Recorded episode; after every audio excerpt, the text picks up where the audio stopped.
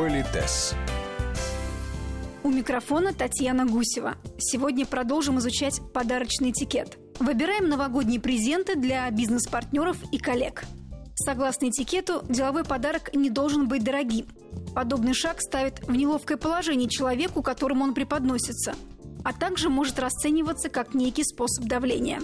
Главное в выборе делового подарка – его качество, полезность, оригинальность и стильность. Идеями делится наш постоянный эксперт, педагог-консультант, специалист по этикету и протоколу Алена Гиль. Здесь, конечно, радость должна быть, удовольствие. И именно концепция. Помните, мы вокруг чего все время вертимся. Ты думал, ты хотел сделать приятное. И я позволю себе просто сказать, господа, это может быть вещь, а это может быть концепция. Я всегда за концепцию. Есть несколько концепций, которые меня потрясают до глубины души. Я везде их озвучиваю, и в том числе позволю себе сделать это и здесь. Например, концепция «приятное чаепитие». Чайная пара известного фарфорового завода, неизвестного, концептуально. Единственное, никогда не располагайте логотип своей компании на этом дорогом фарфоре, потому что вряд ли кто-то будет ходить рекламным бутербродом вашей, пусть и уважаемой компании. Пусть лучше это будет какая-то красивая вещь, и человек не по логотипу, а по красоте этой э, вещи будет вспоминать о том замечательном человеке, который подарил. Вот чайная пара, там же может быть, например, там конфетки какие-нибудь красивые ручной работы, там, я не знаю, что-то еще, да, вот то, что составляет приятное чаепитие. Еще, например, тоже чаепитие, например, чаепитие по-русски, условно говоря, да, это может быть чайная пара, может быть там что-то еще. И, скажем, вареницы, мед, там что-то еще, да, вот какой-то такой набор, который доставит вам удовольствие. Получается, здесь и фантазийно, и практично. И практично, потому и что главное, расходный... нейтрально, потому что... Абсолютно, это расходный материал, который всегда в семье кому-то пригодится. В этом есть теплота личностная. И, э, ну, уж простите, это можно сделать, э, это может быть чайная пара очень дорогая, а может быть не очень дорогая, да, в зависимости от клиента или партнера. Но сама концепция, она очень добрая. Самая моя любимая концепция на все времена – вечер у камина когда одна очень уважаемая компания, это было давно, поэтому я могу позволить себе озвучить, коробочка, в этой коробочке плед, в этой коробочке стоит бутылочка красного вина, набор специй для глинтвейна и свеча. Как мило.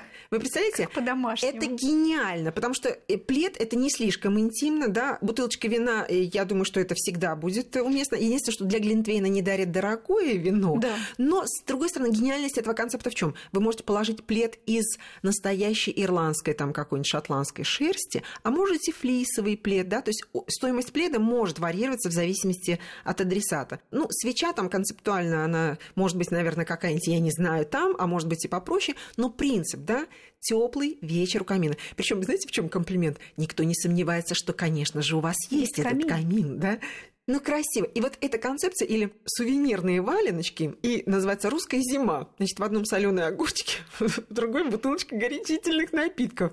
И вы понимаете, что эту концепцию, например, «Русская зима», можно тоже обыграть совершенно по-разному. Это так веселит, это сразу создает настроение. Да. И главное, ты понимаешь, что есть чувство юмора ударящего. Да, и вы понимаете, что это может быть недорого. И, например, если вы на баночку с огурцами нанесете свой логотип, я думаю, что это, понимаете, люди порадуются, улыбнутся там, я не знаю, ну, я надеюсь, коллеги простят мне такую дерзость, да, но, по крайней мере, все. А вот когда на, на чай или там, допустим, на какие-то другие вещи, которыми мы будем пользоваться, наносится логотип, вы понимаете, что это не так весело.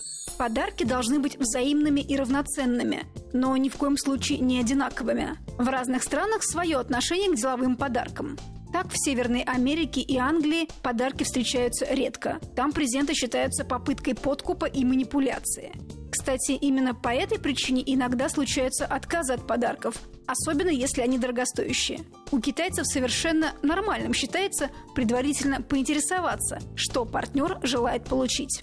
Можно недорогое, но эффектное что-нибудь. 500 долларов. Эффектно и не очень дорого, на четверых. Деловой этикет категорически запрещает дарить одежду, алкогольные напитки, предметы религиозного культа, парфюмерию и косметику. Также с осторожностью следует выбирать и шуточные подарки. Не все могут оценить ваш юмор. В сомнительной ситуации руководители и сотрудники не должны забывать о политике своей компании в этом вопросе. Например, современная тенденция, она уже несколько лет у нас продолжается, не принято дарить именно подарки. Или какие-то необыкновенные открытки выполнены, да, или взносы в какой-то благотворительный фонд, которые делаются от вашего имени. Но, знаете, это тоже сложный момент, потому что если я пришлю вам открытку, Татьяна, мы в этом году деньги, которые выделены, бюджет, который выделен у нас на подарки, мы направили в такой-то благотворительный фонд. Вам, конечно, приятно фонд, но Зачем тогда вам сообщать? Другой вопрос, если я напишу, Татьяна, от вашего имени, как от дарителя, мы направили там такие-то деньги, перечислили в такой-то фонд. Но, по крайней мере, вы понимаете, что это от вашего имени. Конечно и, же, по-другому совсем. Ну, правда, вас заставили сделать добро, но, тем не менее, ну, да, иногда, наверное, бывает и так. Коллеги, я сразу оговорюсь, все не так э, грубо, конечно, это все делается гораздо тоньше, но, тем не менее, вполне возможный вариант. То есть есть особенно зарубежные компании, которые очень боятся всего, что связано и называется коррупция, да, поэтому Поэтому надо быть очень осторожными, чтобы не испортить отношения. Хотя на уровне личных отношений с представителями этих компаний. Вы понимаете, это немножко другая история. Они да. очень радуются подаркам. Но одно дело, мы лично встречаемся, и я дарю, и так далее. Опять же, не оскорбляя человека, но тем не менее создавая мне приятное настроение. Другое дело, когда я посылаю от имени компании, представителям другой компании в их компанию подарок, который можно дискредитировать этого человека. Индивидуальные презенты для босса на Новый год не рекомендуются. Лучше всего сделать один коллективный подарок.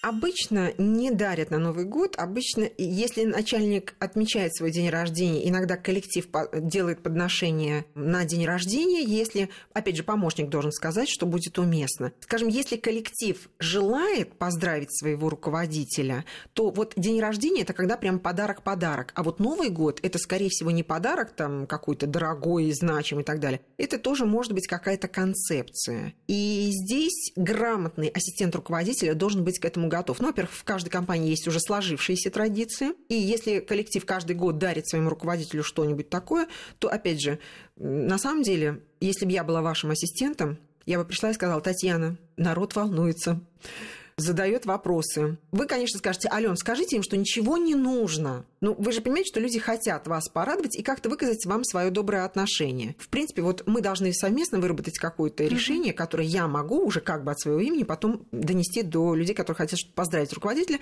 Ну и на сегодняшний день, что день рождения, что, возможно, и Новый год и так далее, любое художественное издание. В любом доме, особенно если вы знаете, что человек восхищен творчеством какого-то художника или там... Или интересуется да. каким-то определенным направлением, там, импрессионизмом.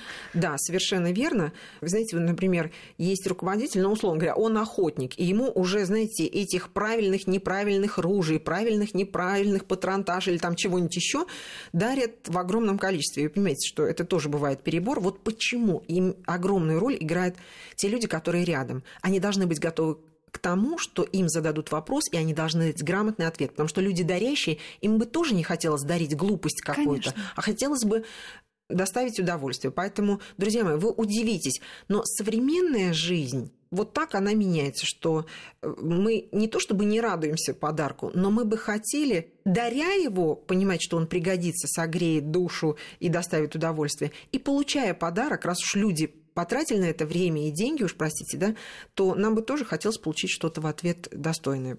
Это называется предварительная работа. Получать подарки – это тоже целое искусство. Делать это нужно с улыбкой и благодарностью за внимание, выбор, время, хороший вкус, остроумие, практичность, угаданное желание, приятный сюрприз.